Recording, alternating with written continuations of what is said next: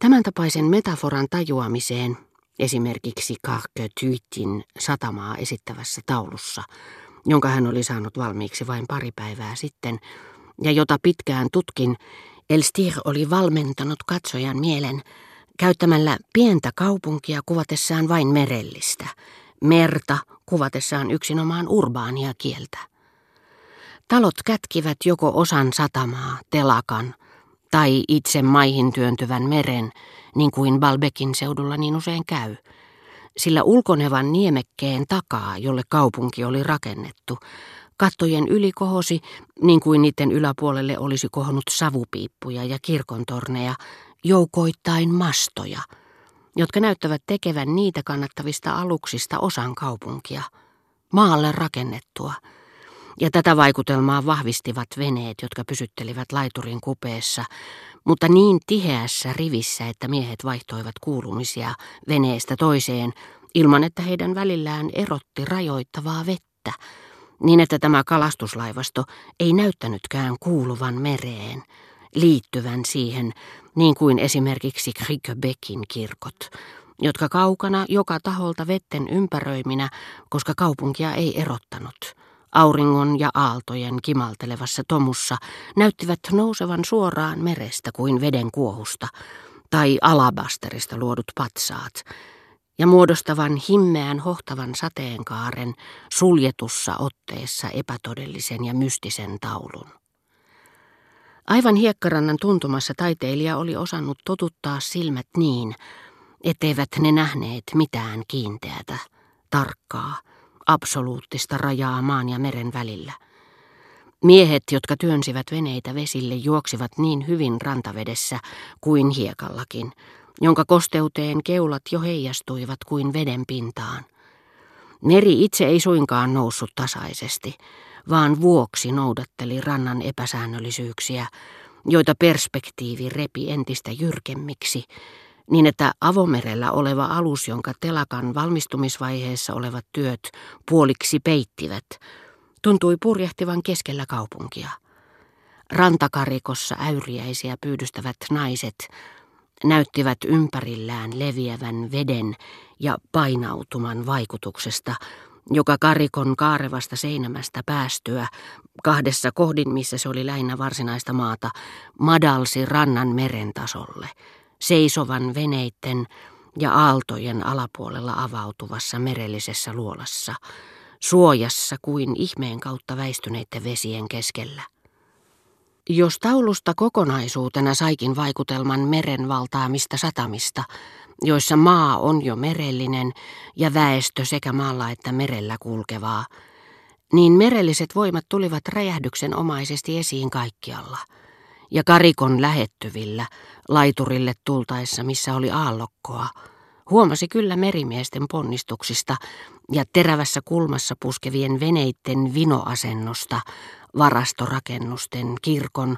kaupunkitalojen pystysuoran tyvenen edessä, toisten tullessa satamaan, toisten lähtiessä kalaan, että he ratsastivat vedellä riuskasti – kuin tulisella ja nopsalla orilla, joka olisi suistanut heidät selästään, elleivät he olisi olleet niin taitavia. Joukko huvipurjehtijoita oli lähdössä merelle veneessä, joka heittelehti kuin rattaat. Ilomielinen, mutta tarkkaavainen merimies johdatteli sitä kuin ohjaksilla, hillitsi tulista purjetta muitten pysytellessä paikoillaan, etteivät vain olisi aiheuttaneet liikapainoa laidoilla – kaataneet ajoneuvoja, ja niin he kiisivät auringonkiloisten varjojen sävyttämien kenttien halki, syöksyivät nousut ja laskut. Aamu oli ihana äskeisestä ukonilmasta huolimatta. Vieläkin tunsi ilmassa mahtavan tapahtuman, jota leppeästi tasoittivat liikkumattomat veneet, nauttiessaan auringosta ja raitteista ilmasta meren niissä osissa, missä sen välke oli kovempi ja tuntuvampi kuin valoilmiön herkistämät keulat, jotka perspektiivi pani toisiaan tallomaan. Tai ehkä ei olisikaan pitänyt puhua meren eri osista, sillä nämä osat erosivat toisistaan yhtä paljon kuin ne kaikki erikseen vedestä kohoavista kirkoista ja kaupungin takaisista laivoista. Ajatustyö yhdisti sitten samaksi kokonaisuudeksi sen, mikä yhtäällä hohti ukonilman jälkeen mustana, kauempana samanvärisenä kuin taivas, yhtä siloisen kiiltävänä, ja toisaalla niin valkoisena vaahdosta ja sumusta, niin tiiviinä, niin maanläheisenä, niin talojen tuntumassa, että tuli ajatelleeksi kivettyä katua tai lumista kenttää, jolle pelotti nähdä aluksen nousevan äkkiyrkästi ja kuiville kuin vaunut, jotka vettä valuen nousevat kahluupaikasta, mutta jonka hetken sitä tarkkailtuaan, huomattuaan siinä ylätasangon kovalla ja kumpareisella tantereella horjahtelevia laivoja, tajusi olevan kaikissa eri ilmenemismuodoissaan yhtä ja samaa merta. Vaikka syystä sanotaankin, ettei edistystä eikä keksintöjä tapahdu, eikä tehdä taiteen, vaan yksinomaan tieteen alueella, ja että taiteilijaa, joka omalta kohdaltaan ryhtyy yksilöllisiin ponnistuksiin, eivät siinä voi kenenkään muun ponnistukset auttaa eivätkä estää. On kuitenkin tunnustettava, että jos taide paljastaa, valaisee tiettyjä lakeja, niin heti kun jokin tuotantomenetelmä on ne yleistänyt, sitä edeltänyt taide menettää jälkikäteen jonkin verran erikoisuuttaan, omaperäisyyttään. Sen jälkeen kun Elstir aloitti maalaamisen, meillä on ollut tilaisuus tutustua ihailtaviin maaseutu- ja kaupunkiaiheisiin maisemavalokuviin. Ja jos yritämme määritellä, mitä asiantuntijat kyseisellä laatusanalla tarkoittavat, huomaamme, että sitä yleensä käytetään jostakin tunnetusta kohteesta otetusta poikkeuksellisesta kuvasta, erilaisesta kuin ne, joita olemme tottuneet näkemään. Poikkeuksellisesta ja silti todenmukaisesta, joka sen vuoksi on meistä kaksin verroin tehokkaampi, koska se hämmästyttää meidät, kiskaisee ulos kaikesta totutusta ja saa meidät samalla palaamaan itseemme, muistuttamalla mieleemme jonkin vaikutelman.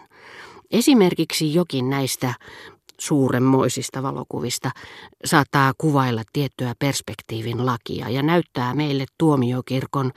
jonka olemme tottuneet näkemään keskellä kaupunkia toisesta huolella valitusta näkökulmasta, mistä saa sen vaikutelman, että kirkko on 30 kertaa ympäröiviä taloja korkeampi ja työntyy joen rannalle saakka, mistä se itse asiassa on kaukana ja Elstirin pyrkimys kuvailla näkemänsä niiden optisten harhojen mukaisesti, joita ensivaikutelmamme noudattaa, eikä niin kuin tiesi asioiden olevan, oli saanut hänet alleviivaamaan, tuomaan esille tiettyjä perspektiivin lakeja, jotka siihen aikaan tekivät valtavamman vaikutuksen, koska taide paljasti ne ensimmäisenä.